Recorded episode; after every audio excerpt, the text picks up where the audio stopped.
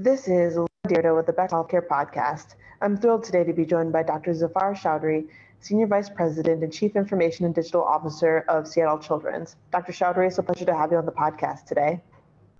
Thank you for having me. Now, I know we've got a lot to talk about, but before we dive into my questions, can you tell us a little bit more about yourself and your background? Yeah, so I'm currently at Seattle Children's, and I've been in the Chief Digital and Information Officer role for about five years now. I started my career as a physician, so I would say I'm probably a recovering physician. Uh, and I worked my way through into health information IT. And I've been in healthcare IT now for about 35 years and have traveled the globe, probably worked in 20 different healthcare systems around the world doing CIO type roles. Fantastic. And, you know, I am really excited to have you on here because I think your expertise is always so helpful um, in, in terms of your knowledge and breadth and depth of the health IT space. So, when you think about your career and how you built it over time, and then where we're at today, a few years out from the pandemic, and really looking ahead to the future, what are the issues that you're spending most of your time on? What's really front of mind for you and um, excited about today? I think for me, and probably throughout my whole career, I've been really interested in how do you drive value in support services when our business is really patients. And so when you look at IT, finance, HR, it's a massive amount of spend in any organization. And anything you spend on support services takes away from the clinical front line. And so I've always been interested in driving value from certainly the IT services so that we can drive better outcomes on the clinical side. And I think that that's not gone away. I think the pandemic has driven us to think and do more for less. Uh, there's been a lot of stress, pressure uh, for organizations to continue to deliver. So sustainability is something that's top of mind for me. The other thing that's top of mind is the mental health of our employees at the health system, including my IT team, because certainly what the pandemic has taught us is these type of crises events put a lot of strain on teams outside of just their workday. So people have had to deal with sick relatives, sick family, being locked up in their homes while still trying to be productive and deliver to the mission of the organization that they work for. And of course, as part of this, we as a health system have continued to grow. We've opened new buildings during this time, so we're growing and expanding. I don't think that's going to stop. The need for pediatric beds continues to increase, so we focused on that. And at the same time, we're coming through a life cycle of infrastructure that needs to be re- replaced or refreshed continually. So new systems, new applications, new infrastructure. Got it. That makes a lot of sense. You know, and it's really interesting to hear about both the employee side of things, and we're just really making sure that people are not getting too stressed and, and having a great work environment, while at the same time thinking about the updated infrastructure that you need, the technology that you need to make sure you're prepared to do best, um, provide the best care possible to patients. So when you look at especially the um, that kind of infrastructure lifestyle or life cycle, how do you really make sure that you know you're getting things replaced making sure that things are up to date um, and budget for that especially at a time right now when you know healthcare dollars are precious just like any dollars are um, and it's really sometimes a challenge to fit that into your budget? So i think we have to do a better job and we're trying to do that in terms of prioritization. Of course in health every every project tends to be a priority one and then you figure out you have a list of uh, 50 items that are all priority ones, so therefore what is the most important. But what we've done to counter that is to work directly with stakeholders that use those applications, that use those systems, that use those pieces of hardware, and say, okay, you're going to have to help us decide is this something that needs to be replaced now? What impact would that have on clinical care? And if that's true, if it still is a priority one, then how are we going to co fund it? I think you know, moving forwards, IT IT implementations and investments have to be a co-funded journey. You can't just put the put the cost onto one particular department, right? It's at the end of the day, I have to make sure the infrastructure is running, but whether the application is running or not has to be decided between me and the stakeholder that owns that application. Got it. That makes a lot of sense. You know, and it's really interesting to think about how, as you mentioned, making sure that shared responsibility for the technology in the budget and the upgrades, you know, for those kinds of things, because it does affect so much of the organization and is really crucial to move forward in the most efficient and effective way.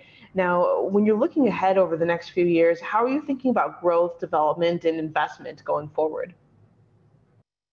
So certainly we will continue our expansion program for our campus the, the goal is to increase the bed numbers, the capabilities around new operating rooms, a new laboratory, and other things. So we'll continue to grow our campus and our footprint because right now we service Washington, Alaska, Montana, and Idaho, and the demand for kids' needs continues to increase. Uh, in the IT arena, we do have some core systems. We replaced our EMR in the middle of the pandemic We went from Cerner to Epic, and now we're going to be replacing our ERP, which is 15 years too old. And so we're currently finalizing the plans around that, and then that will be another two-year journey with a really big price tag associated with that. So those will be our focus areas for the next 12 to 18 months. Got it. That's so helpful to know. You know, it just eh, like you said, it is interesting to see how uh, making these overhauls obviously is a long process. It takes a few years to transition EHRs as well as, you know, the ERP processes. So, you know, uh, when you're thinking about what's ahead um, to make that change and really upgrade the systems, obviously the technology is one thing, but the people side of it, do you have any advice for for organizations that are making similar kind of switches to really prepare themselves so that they've got the right culture in place and right people in place to make that transition as smooth as possible? Yeah, I think we we consistently in healthcare underestimate the cost of change and the cost of re-engineering our business processes. So my recommendation would be, we certainly learned this in our EMR shift, is a lot of money has to be allocated and resources to helping people understand the before and after picture of how a big system implementation is going to affect them or putting in even putting in a new building how it's going to affect their day-to-day job. So massive amounts of change management is needed. And even though people say programs should be read should be led by operations what I found is when you're putting in something new, there's a massive amount of massive amount of business process reengineering that needs to happen. So for us, as we embark on our ERP project in finance, in supply chain, in HR, we will spend a lot of time looking at their existing processes and figuring out whether they are the best for the future. Because of course, everybody wants to over customize something, but if you over customize it, then it becomes hard to maintain it. And of course, people want to take bad practices and put it into new systems, and then they wonder why the system isn't the best for what you paid for. So that's really where people should be focusing a lot of their energy. And we spend a lot more time and money doing that, even though we're a technology group. Absolutely. That's so interesting and really great points in terms of just making sure you're not putting bad processes into this new system and then to not customizing too much to make it unusable and so challenging um, to make changes to in the future. Dr. Chaudry, this has been great advice and great conversation. And before we wrap up, I just wanted to ask, what are you most excited about right now? Is it technology? Is it the teams? Is it where you're headed? What really, you know, excites you right now and, and makes you feel like you're really thriving as an organization? I'm certainly expi- excited to see our expansion because extending our mission and helping to take care of kids in the regions that we serve is our mission. It's, it's the most exciting thing about working in pediatrics. If we can get kids safe and better and holistically uh, in a better better place, that's that's what excites me. But from a technology point of view, I think as we come out of the pandemic and people start to normalize their days, they can then start thinking about what are the next innovations and technology pieces we can put in that actually help and assist in the clinical workflow. Um, and that is then going to have an impact on patient care and outcomes. Got it. That makes a lot of sense. And two, I know, you know, clinicians are more and more becoming part of that process, whether it's doctors or nurses or other practitioners. Uh, for anybody who's interested, um, who's on the clinical side, who's interested in technology or dabbling in that, how can they really uh, kind of get into a spot where, where they feel like they're comfortable and confident in contributing to these types of um, initiatives and changes and bringing valuable ideas to the table?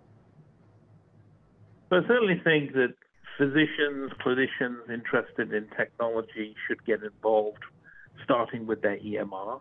So most healthcare organizations have an informatics group that's usually linked into their primary EMR. That would be the first point of entry for somebody who'd want to get interested in this space. Participate in that group, volunteer your time in that group, work on projects in that group, that will then raise your profile in the organization around your capability and interest in that space. And then you can move into other areas from there. The next step would be looking at the data, the analytics components of a health IT shop, and how you can bring that clinical hat around outcomes to help that group. Absolutely. That that's great to hear. Dr. Shabri, thank you so much for joining us on the podcast today. This has been a really fun discussion and I look forward to connecting with you again soon. Thanks for having me.